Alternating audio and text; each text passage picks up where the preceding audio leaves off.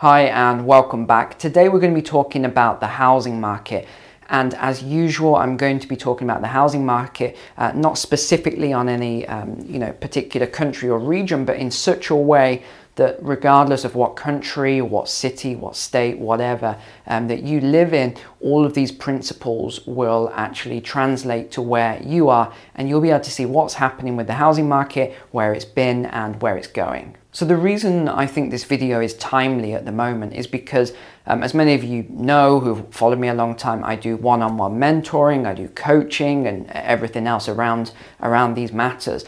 And the last eight mentoring calls I've done in a row have all been around the housing market. Even on the coaching, the group coaching, everyone keeps asking about the housing market. And since it's been a long time since I talked about the housing market, I thought today would be a perfect opportunity to get you up to speed with what's happening. And yes, I know my voice is a little raspy today, but I've just done about six hours straight of mentoring calls, so excuse if my voice goes a little bit. So let's look at where we are today and how we got to this position. And this position is historically high house prices that are just exploding out of control and are unaffordable to most people. Now, one metric I've talked about a lot is the PE ratio on housing affordability. This stands for the price to earnings ratio.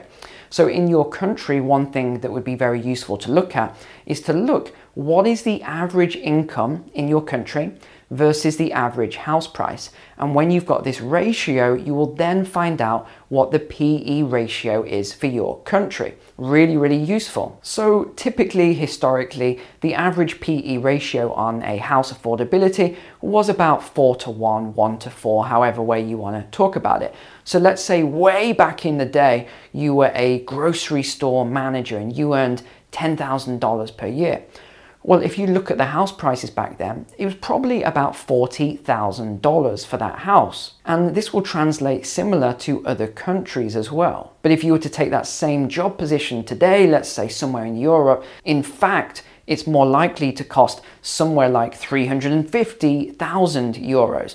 So you are way, way over the price to earnings historical ratio. And if we look at some places like Toronto, Canada, or you look at New Zealand, for example, you are way, way out of scope. You, you are 12 or 15, or some of them are 18 to 1 in terms of average income to the house price ratio. And of course, like everything, there's always a pro and con. So the people who own houses, maybe small landlords, mum and pop landlords, they would say this is a great thing. They're very happy because they are, you know, earning a lot of money from these house values. But then on the flip side, you have younger people today or families that are in renting accommodation who have always dreamed of buying their own home. And I think it really is a great thing to own your own home. Renting is great I'm currently renting at the moment, as many of you know. I've just moved to a, an island, a very small island, and I'm getting my foothold here, trying to figure out the place before I go ahead and purchase. So, for many of you, I'm in a very similar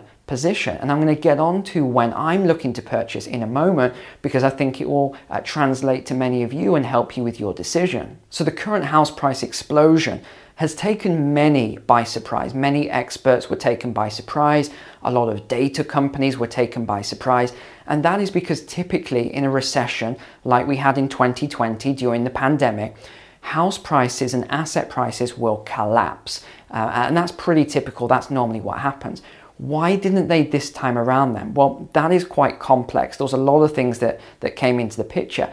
But one of them is the inflation that we're seeing right now, a lot of uh, a lot of increases across the board, it is from central bank currency printing. So many of you will know this already, but many people won't. Over the last couple of years, central banks around the world printed or created huge amounts of new currency.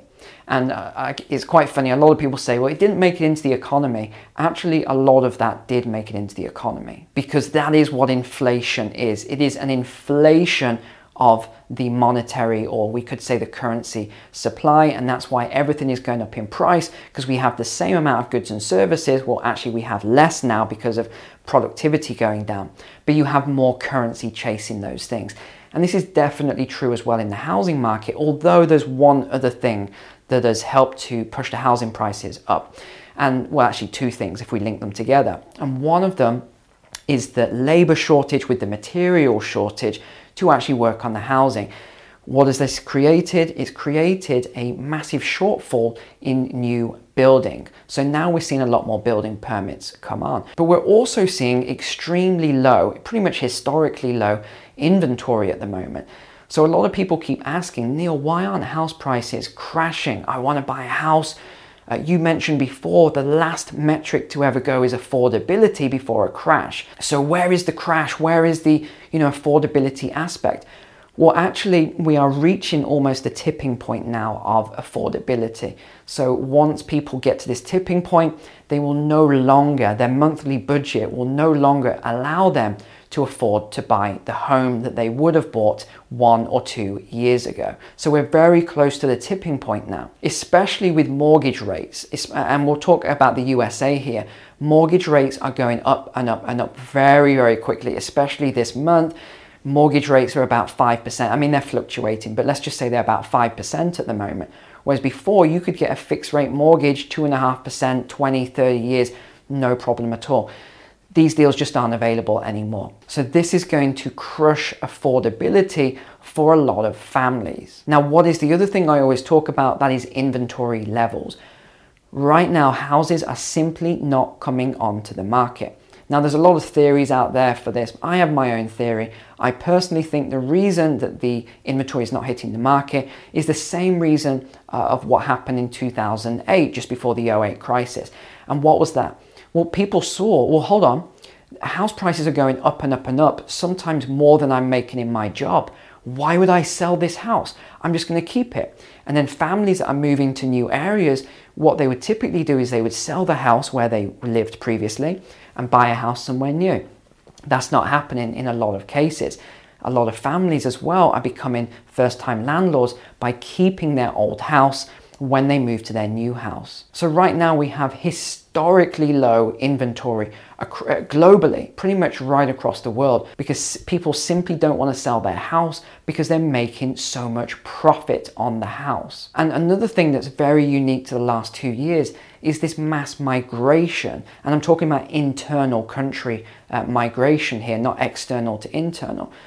So, what has been happening is that people that typically you know worked out uh, externally they worked outside of the home are starting to now work in the home. Some people have started homeschooling some st- people have started doing you know other activities. So they need a larger home. Well if you think about something else that's been going on and of course, uh, let me just wrap up on this. This is pushing house prices up as well. You're seeing mass migration from uh, a lot of blue states in the USA, for example, to red states.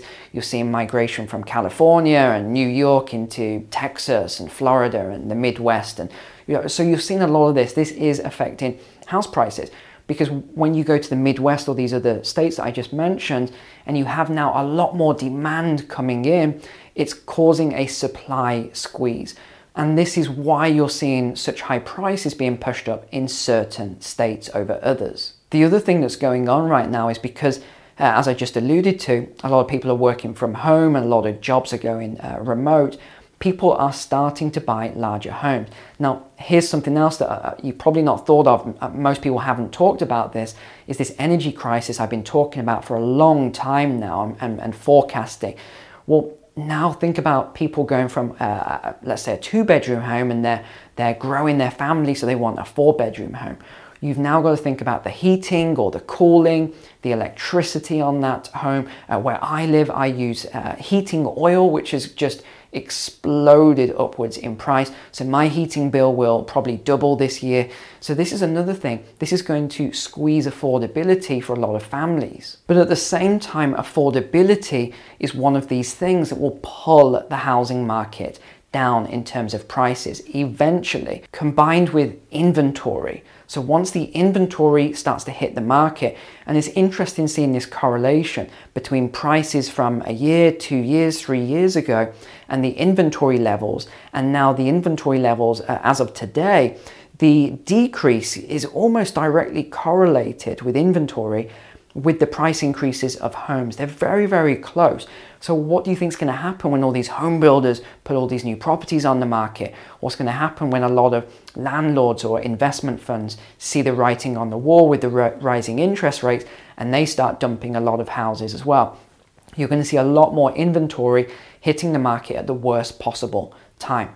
So all of these things will eventually pull down house prices, and once it starts to go, uh, it's going to go fast. Now, the other thing is pending home sales are down a lot. They're dropping dramatically, which is an indicator of a slowing housing market. ETF funds, so the home builders, some of these are down 25% year on year as well. Again, another indicator that we are getting close to, we're not past it yet, but we are getting close to tipping point on the housing market. Mortgage demand has also dropped as much as 50% in some Western nations. Again, this is another indicator of what happens once you get close to a housing market peak. So, who is it that's buying all the houses and why is there no inventory? It's a lot of funds, it's a lot of people with cash, it's a lot of investors. So, I said I would mention about my personal situation, how it can link to you. Well, I'm not buying at the moment because I'm really watching the market. You see, you've got a decision here, and the decision is do you buy now? Do you get it on a fixed rate term for as long as possible and get a low interest rate? But the house prices are at a peak, they're extremely high. Do you buy now and then just say, you know, whatever happens to prices, I don't care because I want the house more than the money? And besides, here's another thing people don't talk about let's say your mortgage rate's 4% and inflation's 8%. Well, you make a 4% profit just through inflation for as long as the inflation goes on. So, th- so these are some reasons that you may want to buy now. But there's also flip side, and that is if you're a cash buyer, right, and, and you and you, you know you want the best deal possible, or if you're like me, where I'm probably going to be part cash buyer, part mortgage, I'm going to wait and just see what happens. Yes, mortgage rates are going to go up. I've got you know, no doubt in my mind about that, and they're going to continue to go up. Again, pulling the housing market down with inventory once that flips. But for me personally, I think I'd rather pay less for a house, even with a higher mortgage rate later on. Again, there is no right or wrong answer here, it's personal preference. You need to make that decision for yourself. So, if you'd like to know if your housing market is just going to keep exploding upwards this year or if it's going to crash, just start looking into some of the data points that I've talked about. Start correlating this to what happened during the last crisis. See what happened. You know, you've got to start tracking all these things together. If this is a little bit too complicated, you you know you don't want to. This is obviously a big financial decision. You'd like my help with it. I can't give you financial advice, but I can talk you through what I would do in your situation and I can look at the, you know, all of the details. I can, we can run some analysis. I pay for all uh, this software so I can look at different areas, different uh, cities and different um, regions, especially in the USA. Uh, more than happy to help you with it. Other than that, just remember I do have a private community. We do have a housing market uh, real estate investment sector in there with a couple of housing market experts and brokers. But apart from that, thanks so much for watching today and being a subscriber here. I really appreciate you. Uh, take care, God bless, and I'll see you next time.